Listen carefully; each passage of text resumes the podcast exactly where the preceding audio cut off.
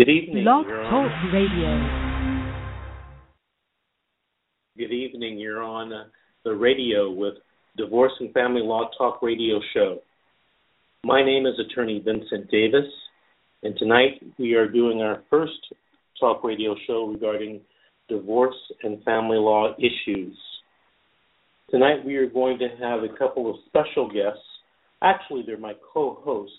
We have attorney um, Raj Matani and um, attorney Slavea Ankova. Uh, both of them will be talking later on in the show about different aspects of family law. One of the first things that I want to talk about is why we're doing this show. We are doing this show to help people help people with their family law cases.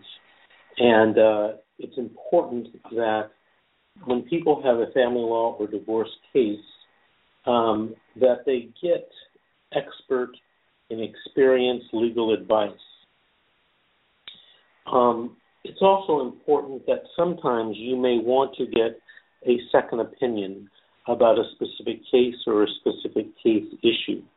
So you, you should always have the opportunity to talk to an attorney who can give you a second opinion on things. It's important that whenever you're involved in a divorce or a family law matter, uh, that you get the, the necessary information uh, that you need for this type of case. Now, we provide some information at our website.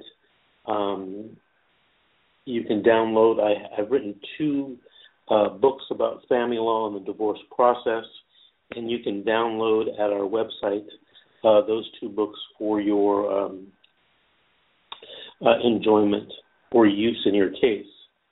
You can also um, have a meeting with an attorney, uh, hopefully your own attorney or another attorney, where you can strategize about your case before any court hearing and, and really before any court trial. I want to bring on the line with us right now attorney Raj Matani and attorney Slavea Ankova. Uh, Raj and Slavea, are you there? Yeah, I'm yes, here. Good evening. Thank you for joining me this evening. Um, Raj one, and Slavea, one of the first things I want you guys to do for our audience is I want you to, uh, to discuss, uh, give us a little description of your background, your personal background as well as your professional background. So, Raj, why don't you go first? Uh, sure. Um, my name is Raj Matani. Um, I'm a Southern California uh, resident, been for my whole life. Um, I went to law school down in San Diego at Thomas Jefferson School of Law, and I've been a uh, predominantly family law attorney since 2013. Uh, I work with Vincent Slavea, covering a, a variety of issues, and um, we're going to be specifically speaking about um, the concerns of domestic violence uh, as it relates to family law this evening. Well, thank you, Raj. Slavea, why don't you tell us a little bit about yourself, personal life, and your professional? Sure. My name is Slavea Yankulova. I've been an attorney since uh, 2009. I have practiced family law exclusively for approximately the last three years. Uh, prior to being an attorney, I lived in Seattle, and prior to that, I lived in Bulgaria. And now um, I dedicate my time basically to my practice and my family. Okay, well, thank you. You're welcome. Raj, we're going to just jump right in and, and talk a little about about uh, domestic violence for the listeners. Um, what happens um, if you're a victim of domestic violence in a family law matter? What should you do? Um, I think the first piece of advice that I would give anyone is if you're impacted with a serious domestic violence issue, or if you're you're in it and you don't know what to do, um, is to speak up. So um, problems exist. You can't fix a problem if nobody knows it's going on. So the first thing is to um, tell somebody. There's lots of ways to do that. Um, the CDC has a domestic violence hotline. there are um, various other um, outlets and resources within your community that you can use to either discuss what's going on in your situation or, or, or seek some advice. And then the next step is if, if something gets serious and, and, and you don't know how to deal with it, is to call the police. Um, because having a documented event of what exactly happened um, in a police report can be critical uh, in terms of evidence throughout the domestic violence process. Do you think that? Um, well, I'm not going to ask you that because I know. In my practice, or in our practice, and I've been doing this almost 30 years, a lot of people don't call and report domestic violence to the police. Have you found that to be true? Um, yeah, I, it's it's um, it's an unfortunate predicament of of domestic violence is that um, there's some shame that goes along with it. There's um, insecurities about how to exactly deal with it. So, um, you know, like I was saying earlier, if it, if it's not specifically the police, um, you know, speak out and at least, you know, speak to a counselor. You can speak to um, your religious leader, whomever it might be. But um, you know, the the first step is to not sort of suffer in silence and suffer in solitude. Um, and it takes a lot of strength to do that, and it's it's tough and it's it's easier said than done. Um, but you know you can sort of attack the problem before it gets out of hand if you if you can speak out. Um, would you recommend that people who are victims of domestic violence uh, file something with the court for any type of protection? Yeah, I mean there's um, there's a variety of protections that someone can take. The the most common and probably most effective is getting a domestic violence restraining order. Um, there are specific steps and procedures, and I think we're going to get into that um, coming up here. But um, you know, the the way to do that is you can have a domestic violence restraining order, which gets put into put into the system, tells the police that you know whenever 911 is called or whenever police appear that there's a specific person or persons who are prevented from interacting with you, and if they violate the order, they can be taken to jail. Well, what's the first thing I do if I need that type of order from the court? Um, the the first thing you you need to do is um, file for a domestic violence restraining order. Um, these forms are available on the web, or or you can call our office and we can help you with with that. But it's called a DV100, um, and it's a pretty simple form that you can fill out step by step, and it you know goes step by step into asking you who you are, who you're asking protection from, um, what are the reasons that you're asking for that protection, and and why. Is that the only form you need? Um, that's it's one of several forms that you will need. So um, there's usually a domestic violence uh, assistance center at most of your courthouses that can help you at least compile the forms, and all these forms are free um, and assistance from the courts are free.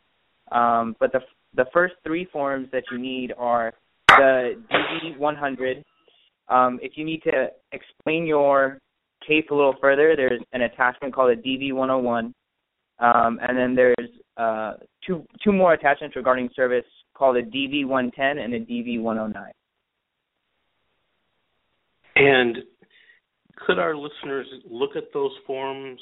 They can get those forms free at the courthouse, but they could also Google those forms and uh, get yeah. them uh, right online, right?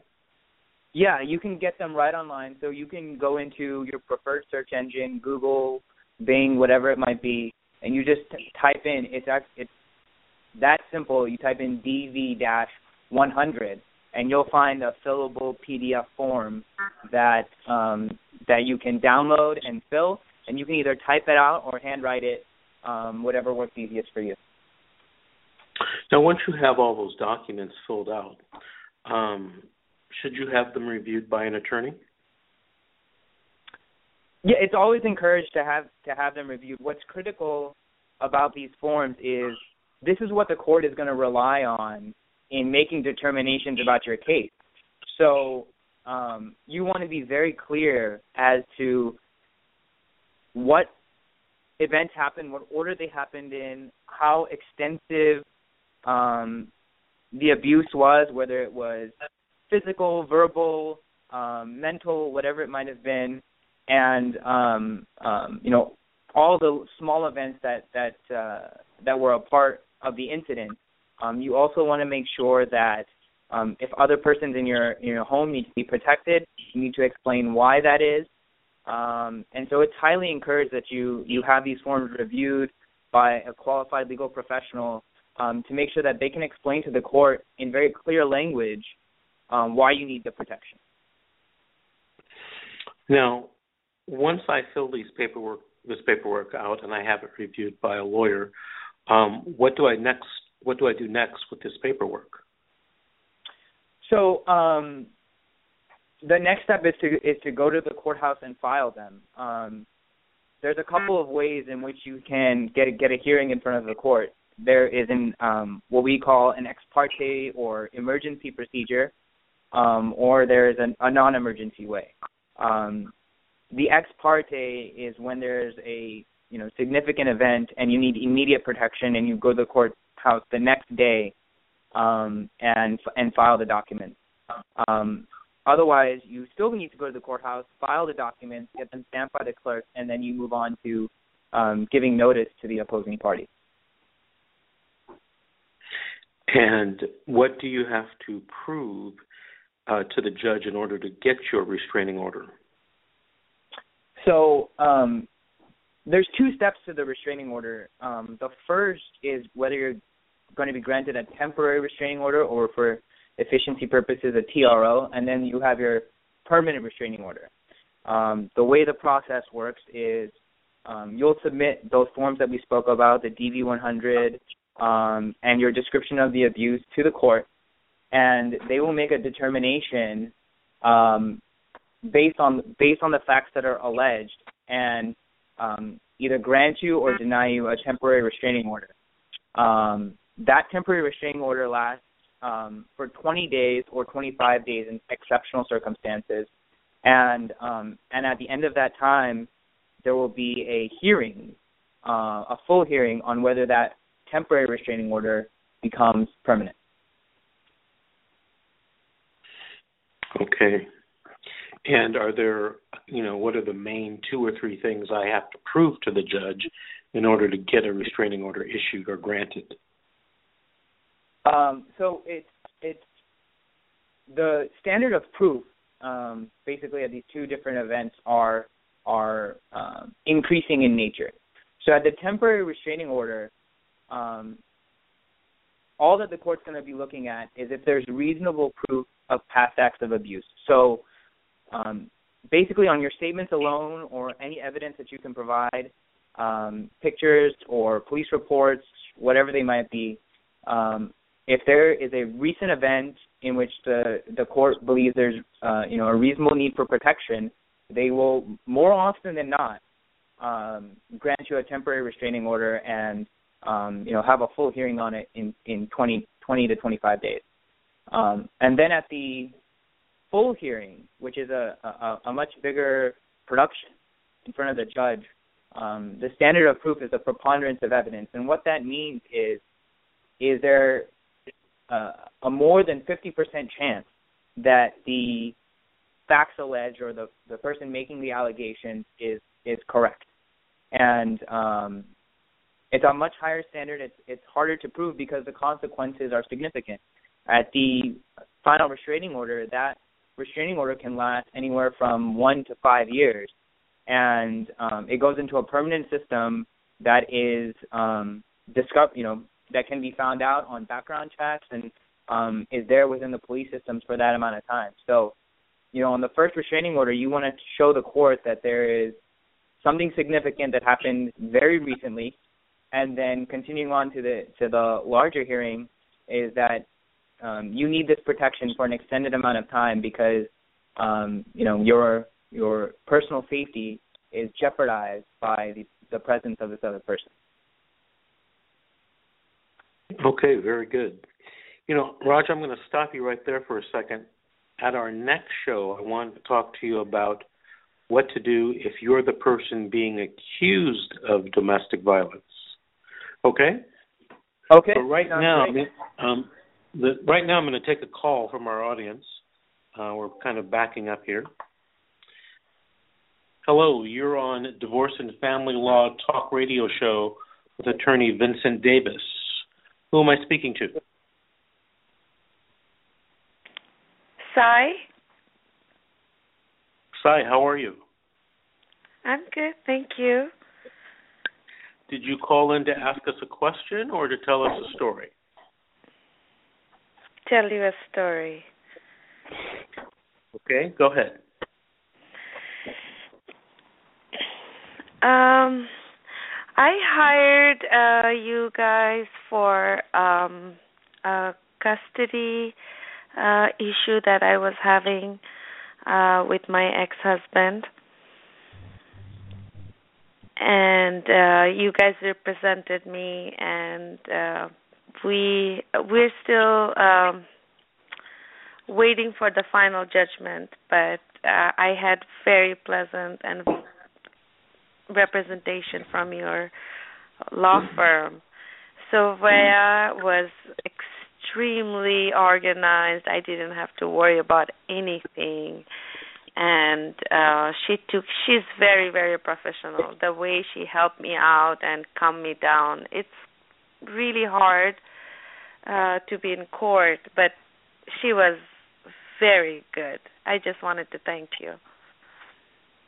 Do, what now, I think I know who you are. Did you guys have a uh, extended trial in your case? Yes.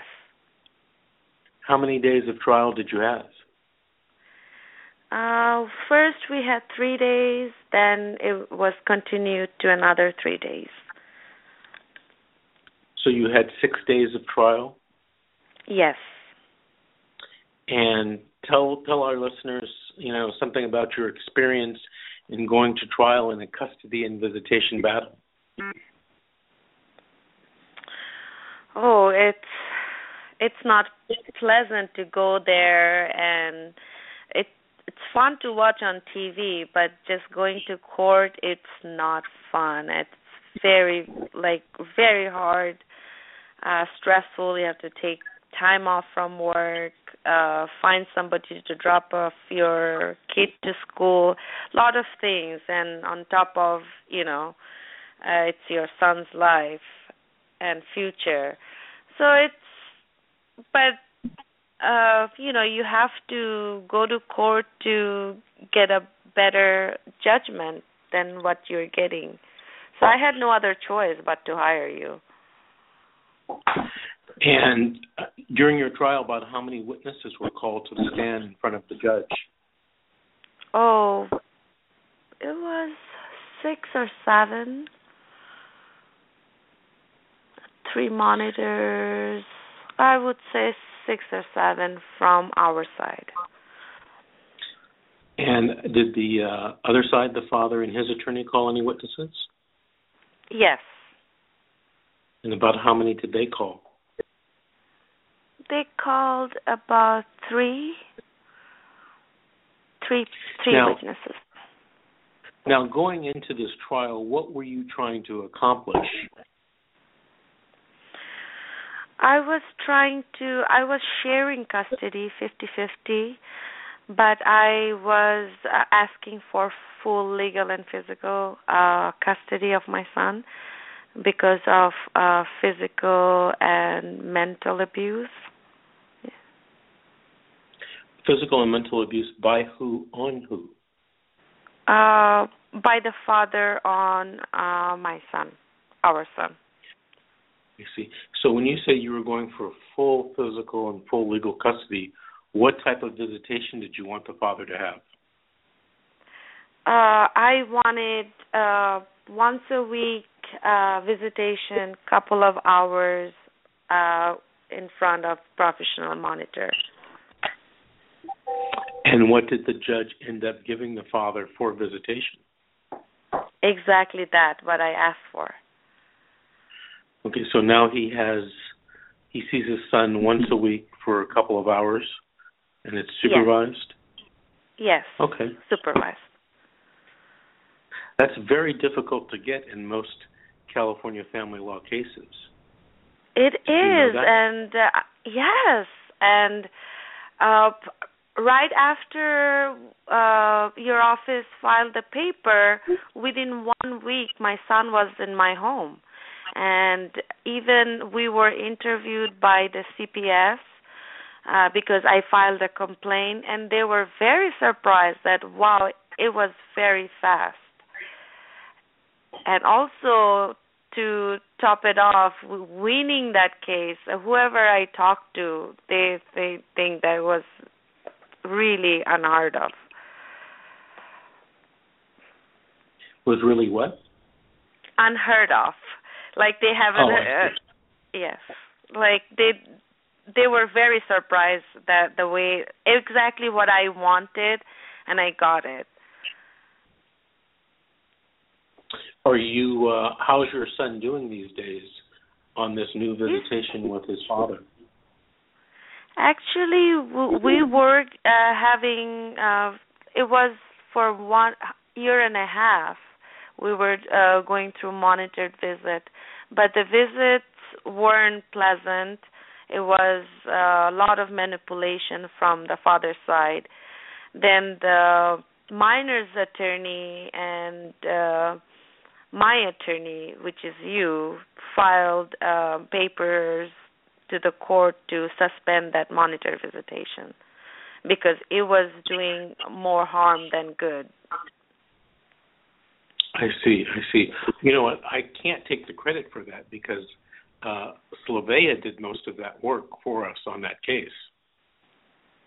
Yes.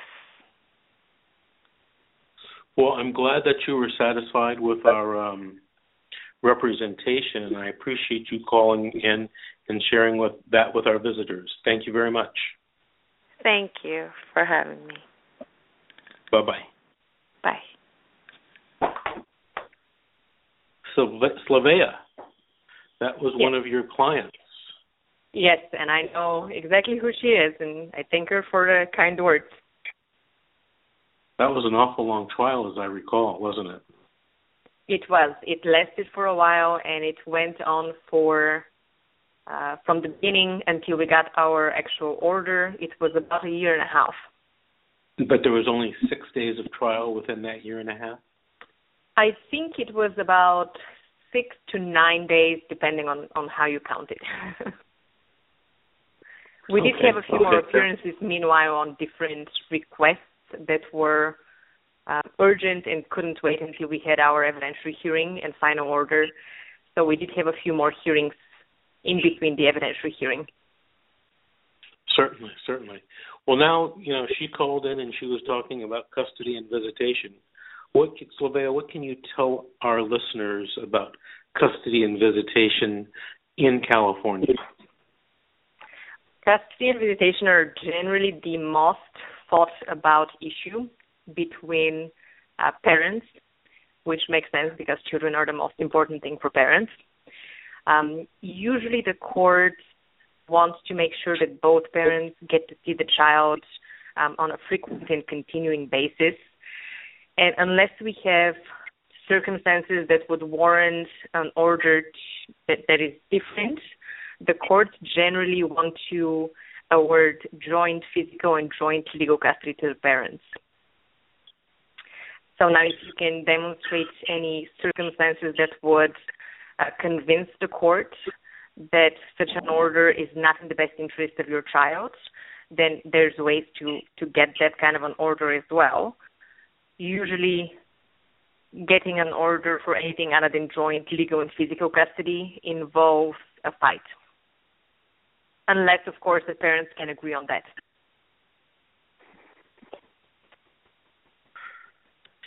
Is custody and visitation in California, are there any laws on that?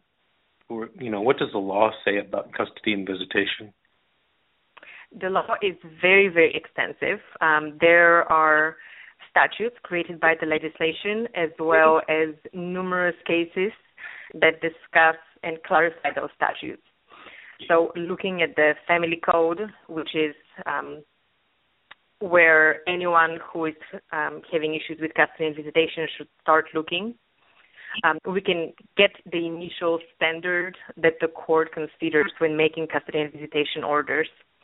Um, for example, Family Code Section 3011 um, specific factors that the court must consider uh, when determining what custody and visitation schedule will be in the child's best interest. Um, and the most important factors are the health, safety, and welfare of the child. Um, the court also has to look at whether um, there's a history of abuse by either of the parents against the child or against the other parent.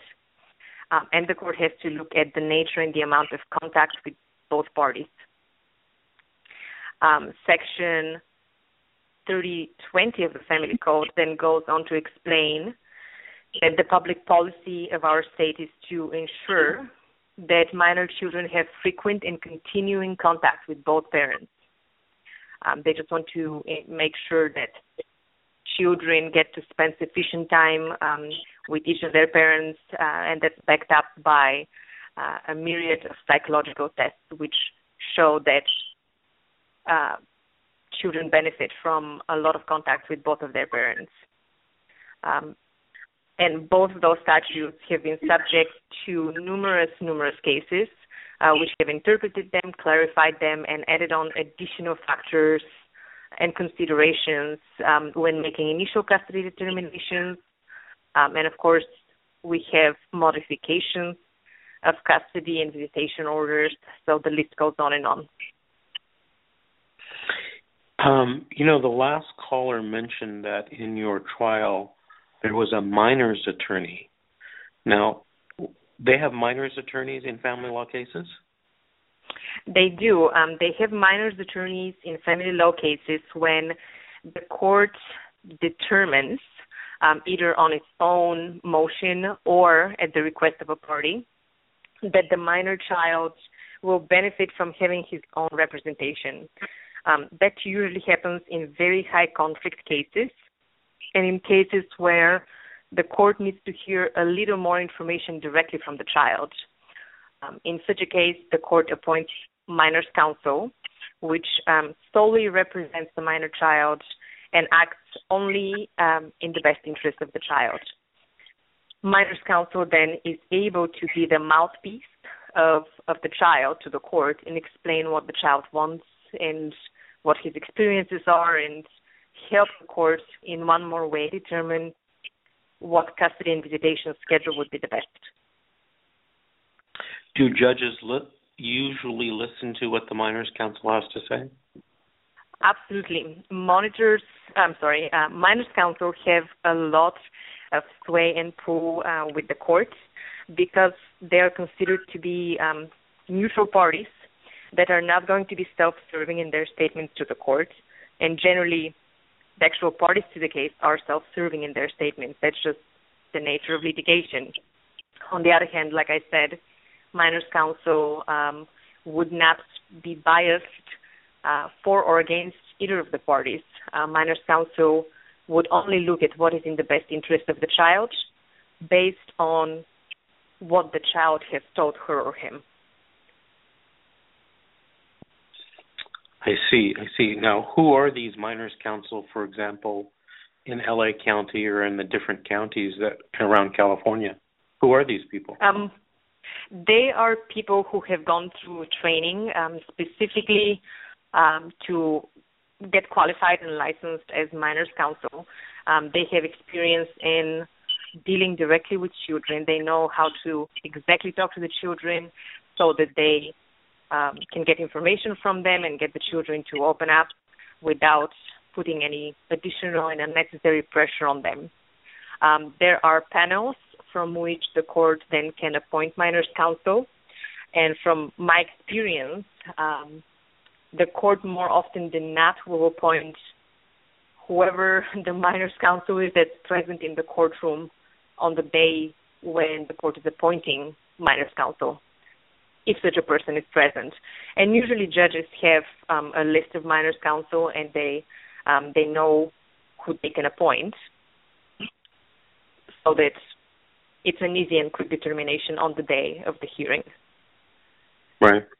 Now, the last caller mentioned something about um, monitored versus unmonitored, supervised versus unsupervised visitation. What does all of that mean?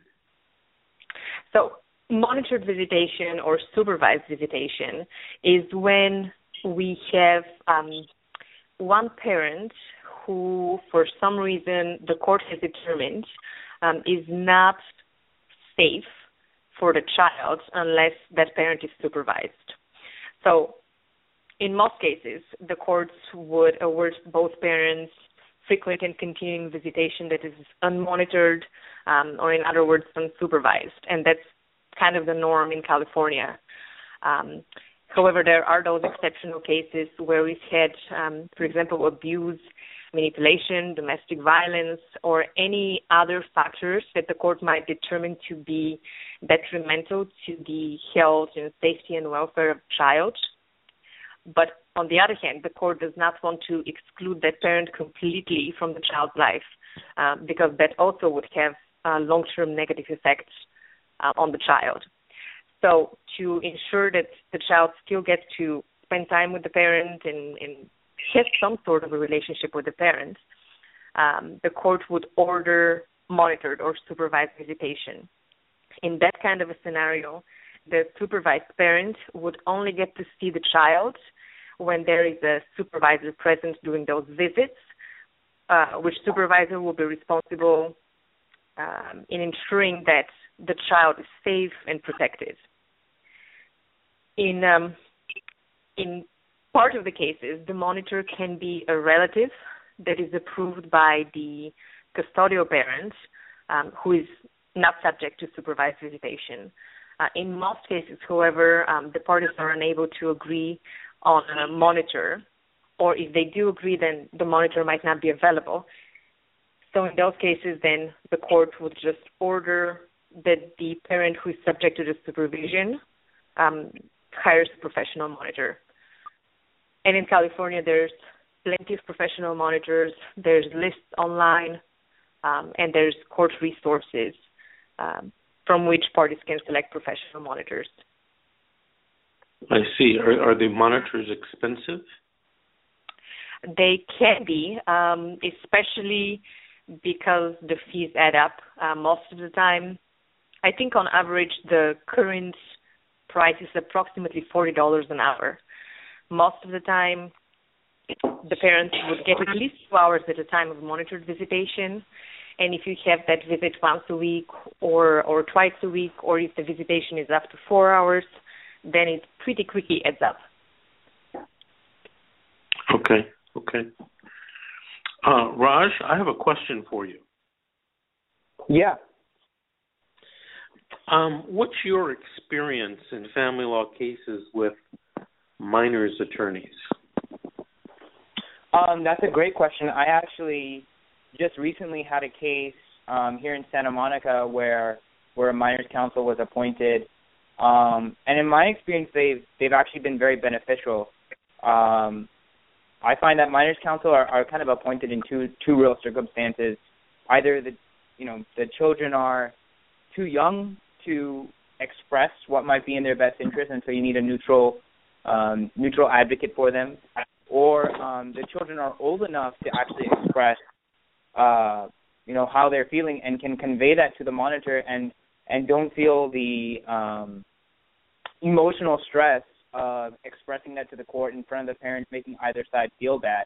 Um, and in this particular case that I just finished, um, the minors counsel was actually instrumental in um, um, ad, in representing my client's position and sort of um, acting as a very useful go-between um, to allow the case to eventually um, settle and get my clients everything that they needed. So um, I think they're a great asset to the court um, and are, are um, important to making sure that all parties in, in the case uh, have a voice.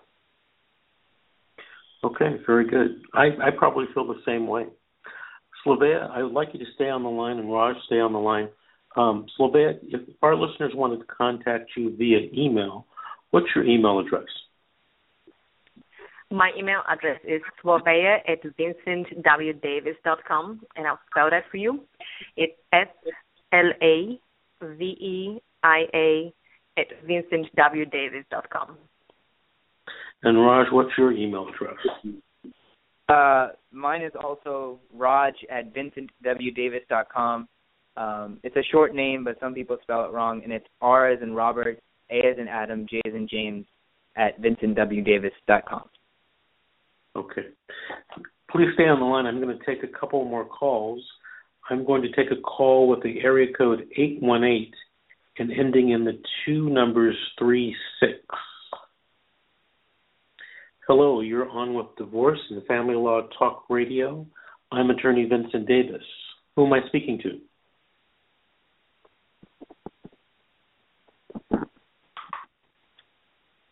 Hello, is someone there? Hello, Vince. Yes, who am I speaking to? With Helen. Can you hear me? I can hear you loud and clear, and you're live on the radio. Thank Perfect. you for calling Thank in. You so. You're Thank you welcome. calling Thank in. you so much for having me. I really um I'm honored. Thank you. Um, did you call in to uh, ask us a question or tell us a story? I am calling to share my story. Okay, go ahead. Um, so, uh, my, first and foremost, I I heard um Slaveia on as well, and I want to tell you guys always my my my thank yous always um, for everything that you've done and are continuing to do. Um, so my story is about uh, for your audience uh, with regards to something that started back in April of 2013. Um, I had received a phone call from a female who introduced herself as a DCFS worker um, and had uh, mentioned to me that my son I have two children, a son um, and a daughter. My son has special needs, and she mentioned to me that my son had accused me of physically hurting him, and that if he told, um, that he would get in trouble, and that I would continue to physically hurt him and his sister as well. Um, she said that I had two options. That because of these accusations, that I had two options. The first being that I would give them to the state for the duration of this investigation and or to give them to their father for the time being. Um, explained to her that I did no such thing, do no such thing, and you know proceeded to fall apart as any parent would, getting news such as what I had received. Um, I ended up calling dad and letting him know what you know I had just been informed of. So for the next um, for the next six months, I was asked to terminate child support. I was I ended up transferring over my son's social security. Again, he had special needs, and I was ordered to take parenting classes and in addition to anger management classes. Um, the person that was in full control of what was to be done and wasn't to be done um, was my ex-husband. For the remaining of these six months leading up to September in 2013, this social worker refused to meet with me to you know i offered for myself to go to her or to have anybody else if she couldn't come to me um meet me just to to see how who i was what i was about um because i do believe that that is you know protocol uh, now that i'm aware i'm sorry for dcfs workers. Excuse me. Um over the course of these six months i i did all that i was asked to do and nothing made sense. I completely fell apart. And at the end of everything, I had received a packet of paperwork, what seemed to be legal paperwork, asking me to sign over all and any possible rights that a parent can sign over of their children. Um, and as I read it, I again proceeded to fall apart, and I had no other. Um, I felt as if I had no options and I reached out to certain friends and those friends were absolute angels and blessings in disguise and I met up with them and they looked over the paperwork. They also agreed that it looked like it was bogus. So in the end, um, they asked me to go home and get some rest. They looked into it, and from there we realized that it was all a fake. There was no social worker by that name with the Department of Child Protective Services, and there was no case. Um, at the time, I didn't know what to look for and not to look for in the paperwork. Um, so after that, I was taken in to give my um, part of the story to Hermo- to the Hermosa PD, and I ended up being told that all of it was a fake. At that point, I reached out to Vince, to his firm, and it was a Sunday, might I add. It was on a Sunday, and I, w- I had the luck of getting a hold of him. And when I talked to Vince, he literally dropped everything. I believe he was helping a friend work at the not work, I'm sorry, move. And he took the time to come meet me, like at the drop of a pin. Um, I briefly, I was talking to Mile a minute, um, told him my story and what was going on. And so, again, that's why I give you my thanks always because you and your firm have been there every single step of the way. And through it all, um, we ended up going to court on an emergency ex parte where Vince's we walked out with full custody of both my children. Dad was ordered uh, supervised visits by the state at his expense. And from there, all the legalities have been on the table, and Vince has been a guiding light all the way through. And Slaveia as well. Um, in the forefront of everything, I've always felt very taken care of, only on the legal standpoint, but emotionally, I I just could not ask for more, and so I'm sharing my story. And my kids are doing fantastic um, academically, their health, emotionally, so far through and through with the advice and the guidance of Vince W. Davis's office. I'm we are still here and we're doing great. Well, Helen, thank you for those compliments and sharing your story. But just so our listeners know, what your ex-husband did was have someone portray a social worker who made you change custody and give everything to the all custody to the father made you stop child support. In other words, he was paying you to child support, made you stop, made him, allowed him to stop paying that child support, and then on top of that was requiring, they were requiring you to do some types of uh, counseling and parenting, right? Correct. All of that is correct. Um, it now I remember. I go ahead. Oh yes, it was all a fraud. Everything from the first phone call to the last one, um, it was all a fake. It um, there was several people involved, um, but because there was so much circumstantial evidence at the beginning, um, with your support and your legal advice, uh, the judge granted me everything that was or that is now. Now, and what do you have full custody of your children? I not only have full custody, I have permanent custody. Um, the and verbiage on of, our order is permanent. And what type of visitation does the ex, your ex-husband, the father, have? Um, for now, uh, he was granted at the beginning when this all came to light two days of supervised visitations at his expense from 8 a.m. to 8 p.m. However, he wasn't following through, and there was a lot of inconsistency when he would um, visit with them and how he would let us know short notice or last minute, so to say. So now, the most current order that was given is that he have every other weekend Sunday only um, between the hours of 8 to 8 p.m. and still at his expense. And because there was other people to be that were and are involved, they were also excluded completely from these visitations and or from the phone calls that I am to supervise myself on a nightly basis for 15 minutes maximum. Slave, are you still with us?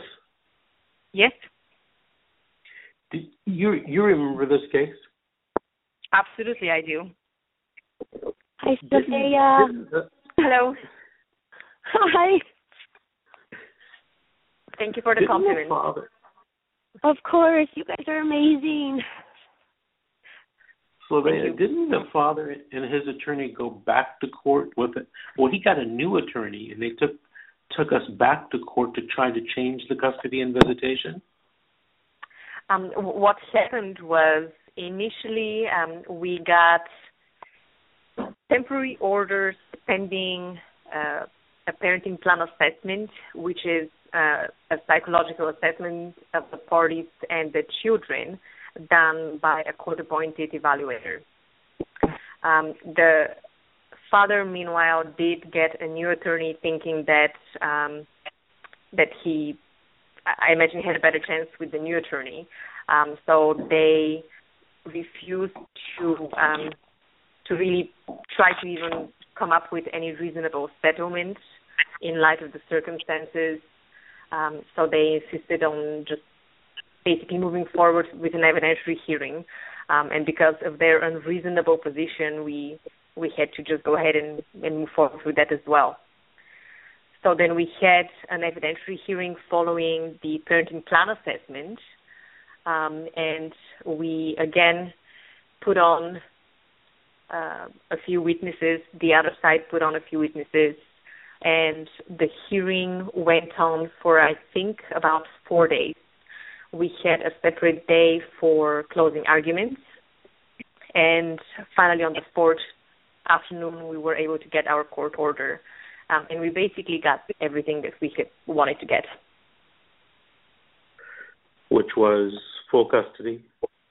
Which was uh, full custody um, with supervised visitation to the father, and um, more comments from the court and findings from the court that the father um, was basically involved with the fraudulent scheme, which possibly carries criminal consequences as well to the father.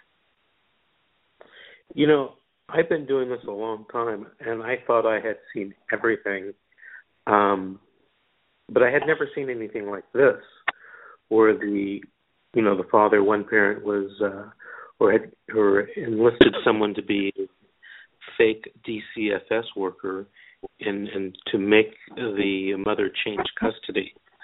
But since this case, I've gotten maybe two or three other calls where something similar to this has happened to other people. And I, you know, every time I think about it, yeah, every time I think about it, I'm just flabbergasted. Helen, um, thank you for calling in and sharing with us. I really appreciate it, and I hope the children are doing well. They are, and thank you both again so very much. I appreciate and I'm beyond thankful for everything that both of you have done. Thank you for calling in. Thank you. Have a good Raj, evening. You yes. too. Raj, I have a question for you. The last caller mentioned uh, something about child support. Uh, tell us how child support is figured in California. Um, child support is is done very interestingly in California. Um, it's basically um, all handled by a piece of computer software called the DissoMaster, or there's some people who use a software called XSpouse, but it's um, basically a plug-and-play system where you um, plug in factors, income, um, expenses, other factors relating to your ability to provide for the other person, the amount of visitation that you might have, um, and you, you sort of plug it into the system and it renders a number. Now the court is not obligated to use it, um, and it's called it's literally called a guideline. um, but it's a significant factor in deciding, you know, what party, what's a reasonable request from either party um, in making determinations of child support. Um, you know, there's also several other factors that go into it, um, including, you know, the party standard of living and, um, you know, sort of the lifestyle that they had um, while the parties were together. But um, all of those end up in this computer software that um, that gives you a conclusion. Do you input figures into this program? What do you do? Um, yeah, I mean, you know, in a lot of cases, the biggest point of contest, um, and and Vince, I think you can attest to this. We spent, and Slaveia too. We spent several hours uh, internally and externally um, going through iterations of, of what of what numbers can be inputted. But um, the parties sort of do a financial assessment and um, you can even have an evidentiary hearing on what numbers are inputted, but basically each side puts in what they what they feel is is the appropriate amount, and then um, you know there are several uh, several slots where this could go, and um, you know very detailed um, input boxes, and then it, it gives you a gives you a uh, result. When you said the the term evidentiary hearing, uh, some mm-hmm. of our listeners may not understand what that is. In in plain English, what does that mean? Um, an evidentiary hearing is a uh, court hearing in which either party puts on as puts on uh, a presentation of documents, um, evidence of um, you know pictures, whatever it might be of of things that support their position. So, for example, in a child support case, what things that might be relevant are um, uh, tax filings, um, pay stubs, bills, expenses, other things that um, that all affect your financial position. Um, and it's a very intensive process. You know, people uh, before they before they enter this this arena um, are sort of going through their life and they don't necessarily know down to the dime what they're spending and what it costs to to execute their standard of living. Um, but they get very detailed and and and people literally battle over dollars and pennies um, as to what the result might be. I see. Now, this uh, DissoMaster or ex spouse um, computer program how could our listeners uh, find that or get a copy for themselves? There are um, sort of simplified versions of this. If you if you enter, I think there's on the uh, Department of Child Support Services. They have a sort of simple calculator that would allow you to get a sort of vague idea of what of what a court might decide. Um, you know, but like I was saying, it it's it can become a complicated process, and um, a sort of miscalculation or, or misinterpretation of what's a appropriate figure to be putting into these boxes can make can make huge differences. Um, and so it's always encouraged that you um, you know run these by by a legal professional to determine if you know sort of the work that you're doing on your own is is appropriate or or if if a change can possibly be made. Very good, very good. Um, what's the what's the least amount you've seen somebody pay in child support per month? I, I mean, I've seen zero support orders, but that's uh, that's that sometimes is affected by um, other factors related to um, you know the other party's ability to to hold down a job. Um, so you know, there's there's the lowest I've seen is literally zero, and and we've seen uh, we've seen some that are very high. Um, if if our listeners want a good read, um, you know, go look up the the divorce case of uh, um, big uh, what was it, Two and a Half Men actor Jon Cryer, and you'll see how much he's paying, and it's um, it's astronomical. So um, it can run the gamut from zero to thousands of dollars. How much is Jon Cryer paying in child support? Uh, it was a big battle. I, I think at a certain point he was paying something like thirty thousand dollars a month. Um, if our listeners don't know, he you know he was making a million dollars an episode um, when he was on the show Two and a Half Men, um, and plus all the syndication it was in. So um, uh, he had a it, it was a big battle, and he ended up he ended up paying a lot.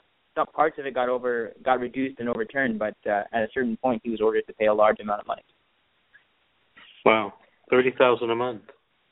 Yeah, yeah. Well, you guys, we're running out of time right now for our first show. We have about uh, three minutes left, and there are some things that I want to go over with our listeners. First, I want to reiterate what I mentioned at the beginning of the show. If you're involved in a family law case or a divorce case, um, we we highly recommend that you get experienced and expert legal representation or expert help. At least consult with an attorney. Uh, the second thing that I think that you should do is get the necessary information, whether you have a lawyer or not, about these types of cases. And again, at our website, um, you can download um, two of our free ebooks that I have written specifically for um, uh, parties uh, involved in these types of cases. They weren't written for lawyers. They were written for, you know, husbands and wives, mothers and fathers. And our divorce site uh, that you can find these at uh, is www.californiadivorceattorney.co. That's correct. It's .co, California Divorce Attorney.co. The next thing that I would mention and advise people is um, make sure you have meetings with your attorney before the court hearing. Make sure that you know what's going on and that you strategize with your attorney how you're going to handle this case. We offer services, legal services to parties and participants in these types of cases. Um, the first type of representation we offer is full scope representation, where we represent you in everything and we take care of everything for you in the case. The second type of service that we offer is something called limited scope representation. It's also known as bundled services in the legal community. Basically, there's a menu of services for you to pick and choose from, and you only pay for the services you order, and you only pay one time. No large bills at the each at the end of every month. The third type of service that we offer is where you can um, come and meet with us either in person, on the phone, via Skype. You send us all of your documents, all of your minute orders, and we review and every we review everything, and we give you our opinion about um, what needs to be done in the case. Uh, thank you for listening, and we'll see you next week on the radio, Wednesday at 7 p.m. With Lucky Land slots, you can get lucky just about anywhere. Dearly beloved, we are gathered here today to. Has anyone seen the bride and groom? Sorry, sorry, we're here. We were getting lucky in the limo and we lost track of time. No, Lucky Land Casino, with cash prizes that add up quicker than a guest registry. In that case, I pronounce you lucky. Play for free at LuckyLandSlots.com. Daily bonuses are waiting. No purchase necessary. Void where prohibited by law. 18 plus. Terms and conditions apply. See website for details.